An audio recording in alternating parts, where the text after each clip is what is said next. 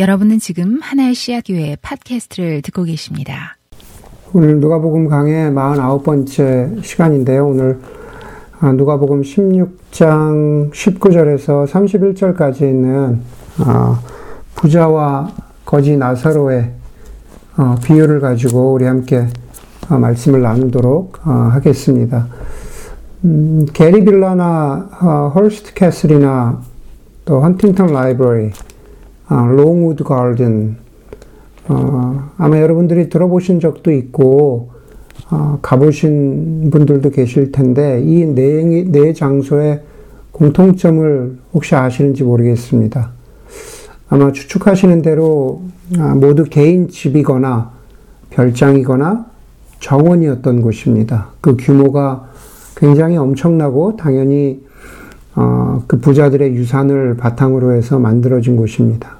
게티빌라는 폴 게티, 헐스트 캐슬은 어, 윌리엄 랜돌프 헐스트, 헐스트, 그리고 파스데나에 있는 헌팅턴 라이, 라이브러리 가든은 어, 헨리 헌팅턴의 집이었습니다. 이 세 사람은 20세기 초반에 어, 캘리포니아를 대표하던 어, 그러한 부자들이었죠. 상대적으로 롱우드 가든이란 것은 잘 알려지지 않았는데 그것은 그곳이 캘리포니아, 캘리포니아에 있는 곳이 아니라 펜실베니아에 있기 때문에, 있기 때문에 그렇습니다. 아, 여러분들 그 듀퐁이라고 아시죠? 피에르 듀퐁 그 화학 그 제품으로 알려진 그 피에르 듀퐁의 정원으로 유명합니다. 뭐 이렇게 부자들의 집이나 정원이었던 곳이 지금은 일반 사람들에게 개방된 곳이 굉장히 많겠지만 어, 요 네 군데만 등장하는 것은 그 이유는 제가 아는 곳들은 요 네 군데가 유일하기 때문에 예, 그래서 설교에 한번 등장을 시켜봤습니다. 아, 각각의 장소들이 굉장히 아름답기도 하고 그리고 그곳의 전시물들이 훌륭하기도 한데 동시에 그곳을 방문하는 대부분의 사람들은 원래 그곳의 소유주가 부자였다는 것 그리고 지금 그 사람들이 살아있다면은, 어, 얼마나 부자일까? 그 사람들의 재산을 지금 돈으로 환산하면 얼마나 부자일까라는 것들을 생각해 보곤 하죠. 그러면서 지금 우리와 같은 시대를 살고 있는 부자들에 대한 그 기사가, 기사가 나오면 도대체 무슨 소식인가라고 생각하면서 우리가 클릭을 합니다. 여러분들 그런 기사 보신 적 있으시죠? 워런 버핏이 어, 아침 출근길에 저는 워런 버핏이 왜 오마에 사는지도 잘 모르겠지만 오마가 가면 되게 춥거든요. 저는 가봤는데 워런 버핏이 아침에 출근길에 자주 맥도날드에 들려서 아침부터 에그머핀과 콜라를 즐겨 마신다는 아침 식사로 그런 기사를 읽으면 저와 제 아내는 그런 얘기를 하거든요. 어, 우리가 부자면 저렇게 맨날 맥도날드를 갈까? 왜 부자인데 아침부터 저렇게 콜라를 마시지? 뭐 한 그런 얘기들을 하면서 부자들의 소소하고 작은 것들에 관심을 갖곤 합니다. 뭐 이 동네 부자들, 뭐, 저커버그나 일론 머스크나, 뭐, 베이조스, 이런 사람들, 어, 제가 전에도 설교 때 얘기했지만, 뭘 하고 사는지, 뭐, 위자료는 얼마를 줬는지, 그게 많은 사람들의 어, 관심과 화제입니다. 네, 그만큼 부자가, 부자가 주목을 받는다는 그런 뜻이죠. 예수님 오늘 본문의 비유를 어, 그런 주목할 만한 이미지로 시작하고 있습니다. 당시의 기준으로 보면은 어, 정말 부자구나라는 그런 이미지로 시작을 하고 있어요. 여러분들 성경 본문 읽어보세요. 저기 그 한글로 이렇게 시작하죠. 어떤 부자가 있었는데 그는 자색 옷과 고운 배옷을 입고 날마다 즐겁고 호화롭게 살았다. 예, 시각적인 효과로 시작하죠. 자색옷, 예, 보라색 옷, 부자의 상징이었다는 겁니다. 뭐 즐겁고 호화롭게 살았다. 뭐, 뭐, 자기 상상하기 나름이겠지만 하여간 그 당시 기준으로 그렇게 살았다는 거겠죠. 그런데 그러고 나서 등장하는 거지 나사로의 모습은 부자와 비교해서 이렇게 나사로의 모습을 그리고 있습니다. 그 부자의 상에서 떨어지는 부스러기로 나사로는 아, 배를 채우려고 하였다. 개들까지도 와서 그 나사로의 헌대를 피부병을 심하게 앓았나 보죠. 그 헌대를 핥았다라고 이렇게 말합니다. 주목을 끄는 아, 부자의 모습과 더불어서 또 우리의 주목을 끄는 나사로의 삶은 두 가지로 압축될 수가 있습니다. 생존과 존엄성의 위협. 부자, 아, 거지 나사로는 부자의 상에서 떨어지는 음식 쓰레기를 먹어야 살 수 있을 만큼의 어떤 생존, 배고픔의 위협이 있었습니다. 그죠 생존의 위협이죠. 그리고 개들이 그를 핥는데도 아무도 어, 주변에서 개를 쫓아주지 않고 관심도 두지 않는 아, 존엄을 잃어버린 그런 나사로의 모습을 우리가 상상해 볼 수가 있습니다. 이렇게 부러우, 부러운 부자의 모습, 그리고 안타까운 나사로의 모습은 아, 오늘 본문 가운데에서 오래 머물지 못하고 곧바로 그 다음 장면으로 넘어갑니다. 두 사람이 수명을 다하여 죽습니다. 그런데 죽은 후에는 부자와 거지 나사로의 처지가 바뀝니다. 23절, 24절을 보시면은요, 부자가 지옥에서 고통을 당하다가 눈을 들어서 보니 멀리 아브라함이 보이고 그의 품에 나사로가 있었다. 그래서 그 부자가 소리를 질러 말하기를 아브라함 조상님, 나를 불쌍히 여겨 주십시오. 나사로를 보내서 이 손가락 끝에 물을 찍어서 내 혀를 시원하게 하도록 해 주십시오. 나는 이 불 속에서 몹시 고통을 당하고 있습니다. 뭐이 장면 역시도 사실 굉장히 어, 위협적인, 무서운, 공포스러운 장면입니다. 이제 나사로는, 거짓 나사로는 천국에서 아브라함의 품에 있습니다. 더 이상의 생존과 존엄성의 위협, 고난과 고통이 없습니다. 그런데 부자는 지옥에 있습니다. 그리고 나사로의 손가락 끝에 물을 찍어서 자신의 혀를 서늘하게 해달라고 할 만큼 고통 가운데 있었습니다. 나사로가 살았을 때 부자의 테이블에서 떨어지는 아주 적은 음식으로 살았다면은 이제 부자는 나사로의 손가락에 묻은 아주 적은 양의 물로 어, 물이 간절한 그런 상황이라는 거죠. 그런데 여러분 이렇게 살았을 때와 죽었을 때의 모습으로 넘어가는 그 장면에서 제가 일부러 설명하지 않고 넘어간 한 구절이 있습니다. 그것은 바로 22절입니다. 22절에 보니까는 살았을 때에서 죽었을 때로 넘어가는 장면이죠. 그렇게 살다가 그렇게 거지는 불쌍하게 살다가 죽어서 천사들에게 이끌려 아브라함의 품에 안기었고 그 부자도 죽어서 묻히었다라는 구절입니다. 여러분 과연 거지가 천국에 갈 수 있었던 이유 반대로 부자가 지옥에 가야만 했던 이유는 무엇일까? 나사로에게 천국에 갈 만한 믿음이 있었을까? 아니면 반대로 부자는 소위 믿음이 없었기 때문에 지옥에 간 것일까? 아니면 거꾸로 그냥 나사로는 그냥 그냥 단지 거지이기 때문에 가난하기 때문에 천국에 간 것이고 부자는 부자이기 때문에 아, 다시 말해서 이 세상에서 호화롭게 살았기 때문에 지옥에 간 것일까? 만약에 그렇다면 얼마나 거지여야 곧바로 천국에 갈 수 있는 것이고 얼마나 부자라면은 어, 죽어서 곧바로 지옥에 갈까? 그 기준으로 따져 보면은 우리는 나는 어디에 해당할까? 뭐 이런 질문들이 꼬리에 꼬리를 물 수 있잖아요. 그런데 여러분 결론적으로 얘기하면 오늘 본문은 소위 천국에 가는 믿음, 구원받는 믿음에 대해서 말하고 있는 그런 비유가 아니다라는 겁니다. 혹은 사회적인 경제적인 조건을 가지고 너는 천국에 갈 거야, 혹은 반대로 너는 지옥에 갈 거야 라고 하는 어, 그런 것에 관해서도 어, 말하고 있는 그런 비유가 아니다라는 겁니다. 오늘, 오늘 본문은 천국이나 지옥에 가는 그런 조건에 대해서 전혀 말하고 있지 않습니다. 그럼 과연 예수님은 이 비유를 통해서 무엇을 말씀하시고자 하는 것일까? 계속해서 보도록 하겠습니다. 25절, 26절에 보면은, 아, 아, 이렇게 아브라함이 말합니다. 부자에게. 어, 너는 되돌아보아라. 네가 살아있을 동안에 너는 온갖 호사를 다 누렸지만 나사로는 온갖 괴로움을 다 겪었다. 그래서 그는 지금 여기서 위로를 받고 너는 고통을 받는다. 그뿐 아니라 우리와 너희 사이에 다시 말해서 천국과 지옥이죠. 천국과 지옥 사이에 큰 구렁텅이가 가로놓여 있어서 여기에서 너희에게로 건너가고자 해도 갈 수 없고 거기에서 우리에게도 우리에게로 건너올 수도 없다라고 말합니다. 여전히 우리의 눈길을 끄는 것은 부자와 나사로입니다. 처지가 바뀌었습니다. 이제는 나사로가 부러움을 사고 부자는 동정을 삽니다. 여러분 어떤 사람이 되고 싶습니까? 지금의 부자가 되고 싶습니까? 아니면 죽어서의 나사로가 되고 싶습니까? 아니면은 여기서는 부자, 죽어서는 나사로가 되고 싶습니까? 27절, 28절에서 지옥에 있는 부자가 아, 브라함에게 이렇게 부탁하죠. 아브라함 조상님, 소원입니다.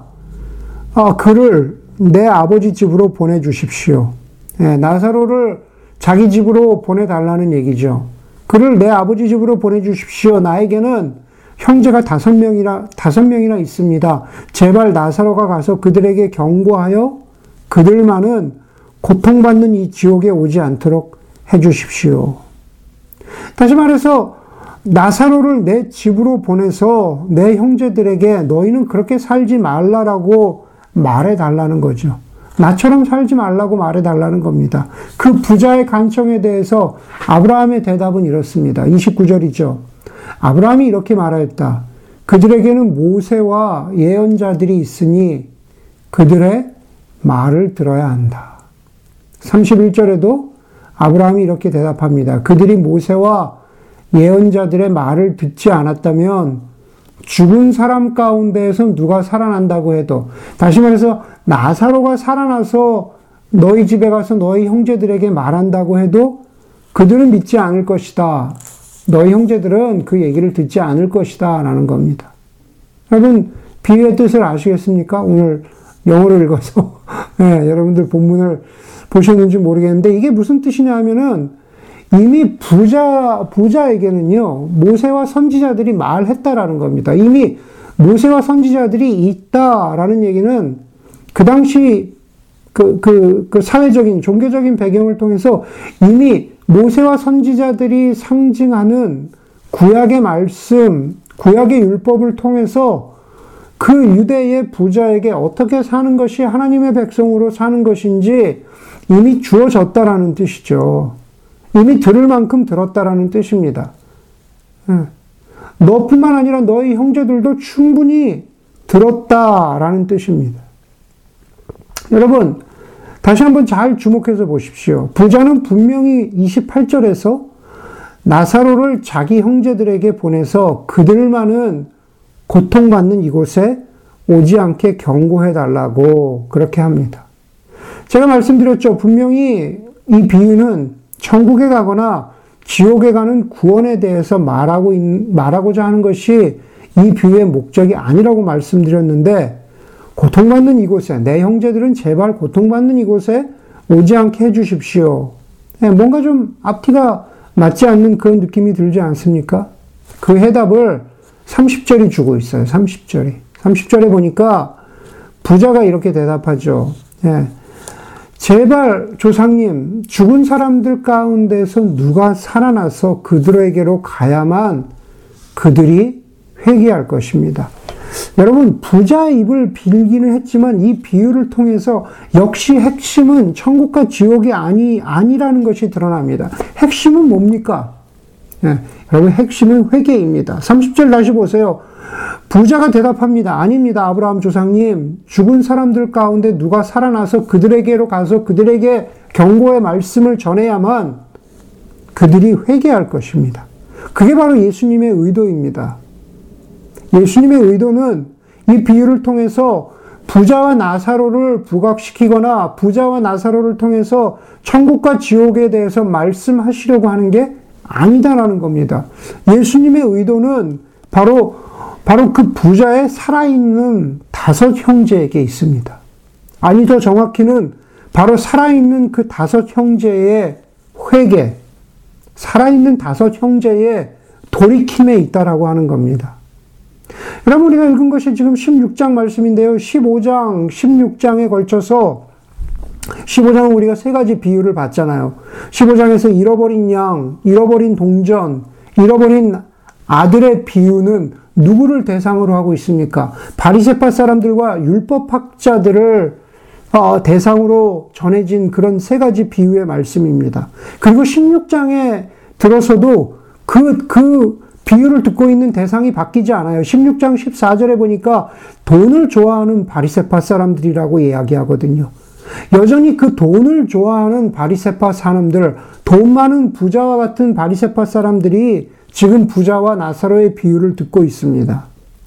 여러분 15장의 두 아들의 비유에서 큰 아들이 큰 아들이 바리세파 사람들, 율법학자 같은 사람들을 말한다면 여기 오늘 비유에서 부자와 나사로의 비유에서 부자의 다섯 형제 역시 지금 이 비유를 듣고 있는 바리세파 사람들을 가리키고 있다고 해도 네, 과언이 아닙니다. 사실은 그, 그, 그 바리세파 사람들이 너희가 바로 이 다섯 형제 같은 사람들이다 라고 말하고 있는 거죠. 여러분 다시 한번 생각해 보세요. 두 아들의 비유에서, 15장의 두 아들의 비유에서 그 등장하는 큰아들, 그리고 오늘, 오늘 비유에서 등장하는 부자의 다섯 형제는 공통점이 있습니다. 그 공통점 뭔지 아십니까? 그것은 그, 그, 그들의 반응, 그 비유의 결말을 알 수 없다는 겁니다.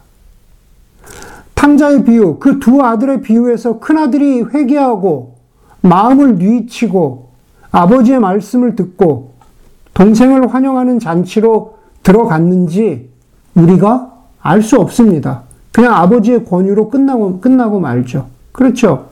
오늘 비유를 보십시오. 오늘 비유에서도 마찬가지로 부자의 다섯 형제가 회개하고 돌이켰는지 우리는 알 수 없습니다. 그게 바로 공통점입니다. 그렇다고 해서 우리가 그 결론을 알 수 없다고 해서 여기서 끝마칠 수 없죠. 예수님의 의도는 분명합니다. 그 큰 형이, 큰 아들이 회개해야 했던 것처럼 여기 현재의, 현세의 다섯 형제도 회개해야 된다라는 사실은 분명합니다. 그것은 개인적인 회개이기도 하고, 사회적인 회개이기도 하고, 집단적인 회개이기도 한다라는 사실입니다. 과연 그 회개의 내용은 무엇입니까? 오늘 본문에 나타나는 우리가 회개해야 한다고 하는데 비유를 보면서 무엇을 회개해야 한다라는 겁니까? 그 회개는 바로 자신들의 죽은 형제인 부자가 그리하지 못했던 것처럼 그리고 지금 살아있는 그 다섯 형제도 그렇게 살고 있지 못한 것이 분명한 그 삶의 형식, 삶의 양태 모두 다 사람을 사람을 존엄하게 대하지 못한 것에 대한 회개라는 사실입니다. 여러분 나사로는 존엄하게 대우받지 못한 모든 인간을 상징하는 이름입니다. 우리는 우리도 지금 살아가면서 제가 아까 설교에 처음에 말씀드린 것처럼 어떤 부자의 말 한마디, 어떤 부자의 행동 하나에 관심을 두지만 정작 우리가 마음과 관심을 두어야 하는 것은 이 세상에 수많은 이름 없는 보이지 않는 나사로라는 사실을 기억해야 하는 겁니다. 그것이 바로 예수님이 이 비유를 말씀하시면서 부자와 거지의 비유라고 할 수 있었는데도 그렇게 말씀하지 않아요. 구, 부, 굳이 부자와 나사로라고 하면서 나사로라고 하는 이름을 가진 거지를 등장시키는 겁니다. 누구도 존엄하게 대하지 않는 그 거지. 그런데 그 거지의 이름이 나사로다. 바로 그 나사로라는 이름을 기억해라. 인간을 존엄하게 대, 대해라. 라고 하는 그런 의도로 굳이 나사로라는 이름을 비유해서 등장시키고 있다고 저는 봅니다. 유진 피터슨 목사님의 회고록에 보면은 이런 글이 나옵니다. 유진 목사님께서 목회를 시작하시고 나서 얼마 되지 않아, 30대 초반이죠. 얼마 되지 않아 읽었던 많은 글들 가운데 영국의 설교자인 존 헨리 뉴먼이라는 분의 글을 많이 읽었다고 합니다. 존 헨리 뉴먼이라는 분은 당시 영국에서 굉장히 뛰어난 기독교 지성이고 설교가고 어, 저술가 중에 한, 한 사람이었는데 이, 이 존 헨리 뉴먼이라는 분이 그렇게 이름이 알려진, 알려진 분이었기 때문에 뭐 런던 같은 그런 대도시에서 아주 큰 교회에서 아, 사역할, 하실 수 있었음에도 불구하고 이 존 헨리 뉴먼이란 분이 사역하기로 선택한 도시는 블루 칼라들이 모여 사는 산업 도시 어, 버밍햄이요, 버밍햄, 영국의 버밍햄이었다고 합니다.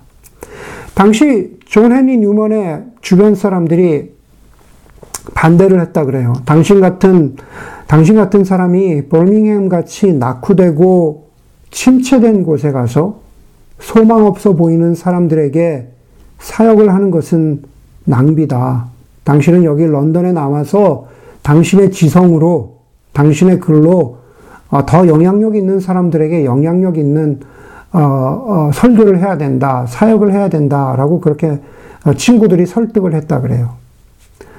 그렇게 자기가 버밍햄에 가는 것에 반대, 반대하는 친구들 중에 한 사람에게 존 헨리 뉴먼이 이렇게 편지했다고 합니다. 그리고 그 편지에 한 대목이 이렇게 쓰여져 있었다 그래요. 벌밍햄의 사람들에게도 영혼이 있습니다. 벌밍햄의 사람들에게도 영혼이 있습니다. 그것은 그 당시 내가 왜 여기서 이 볼티모어에서 이 사람들하고 목회를 해야 하나 너무 목회로 힘들었던 젊은 유진 피러슨 목사님에게 아, 아주 큰 아, 울림과 아, 또 도전이 되었다 그래요.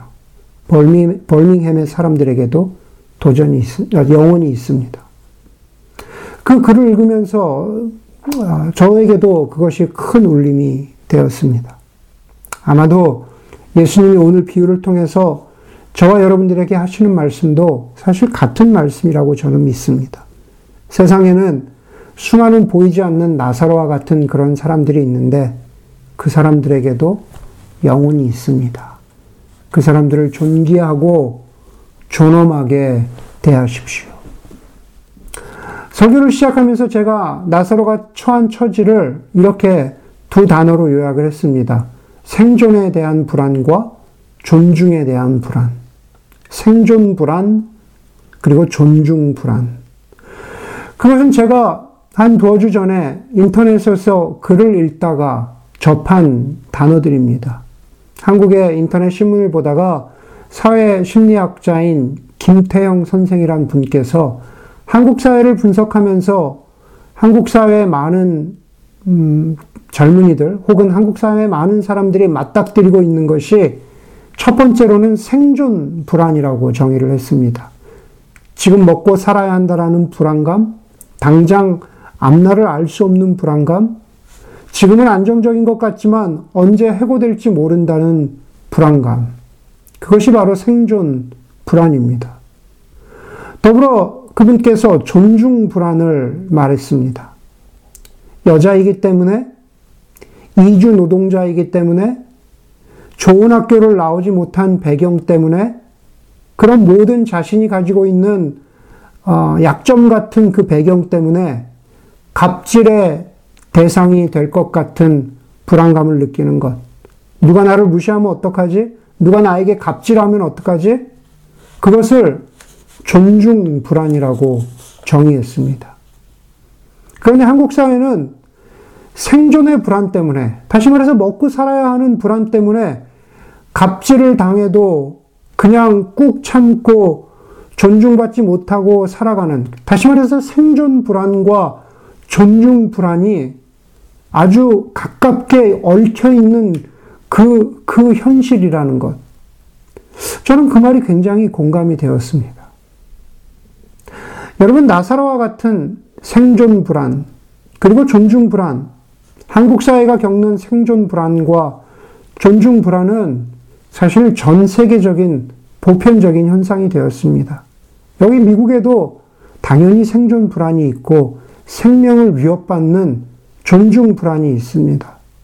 우리 2020년만 보더라도 미국의 여기에도 코로나와 더불어서 대통령 선거 혹은 조지 플로이드 같은 다양한 protest들 이 모든 것들이 각자의 위치에서 보면 생존의 불안과 존중 불안의 증거들입니다. 그렇잖아요. 어, 코로나를 겪으면서 먹고 살 것이 없으면 어떡하나 여기는 그러한 생존 불안. I can breathe. 나를 좀 사람답게 대우해 달라라고 하는 존중 불안. 여러분 오늘 본문은 아니지만 오늘 본문의 바로 앞에 16장 16절에 보면 성경이 이렇게 말합니다. 율법과 예언자는 요한의 때까지이다. 그 뒤로부터는 하나님의 나라가 기쁜 소식으로 전파되고 있으며 모두 거기에 억지로 밀고 들어간다. 그게 무슨 말일까? 하나님의 나라는 하나님의 나라가 선포됐는데 하나님의 나라의 복음은 하나님 나라의 형상인 아담, 다시 말해서 사람들이 모든 면에서 존중과 생존을 보장받는 것. 그것이 바로 이 땅 가운데로 밀고 들어왔다라고 하는 것입니다.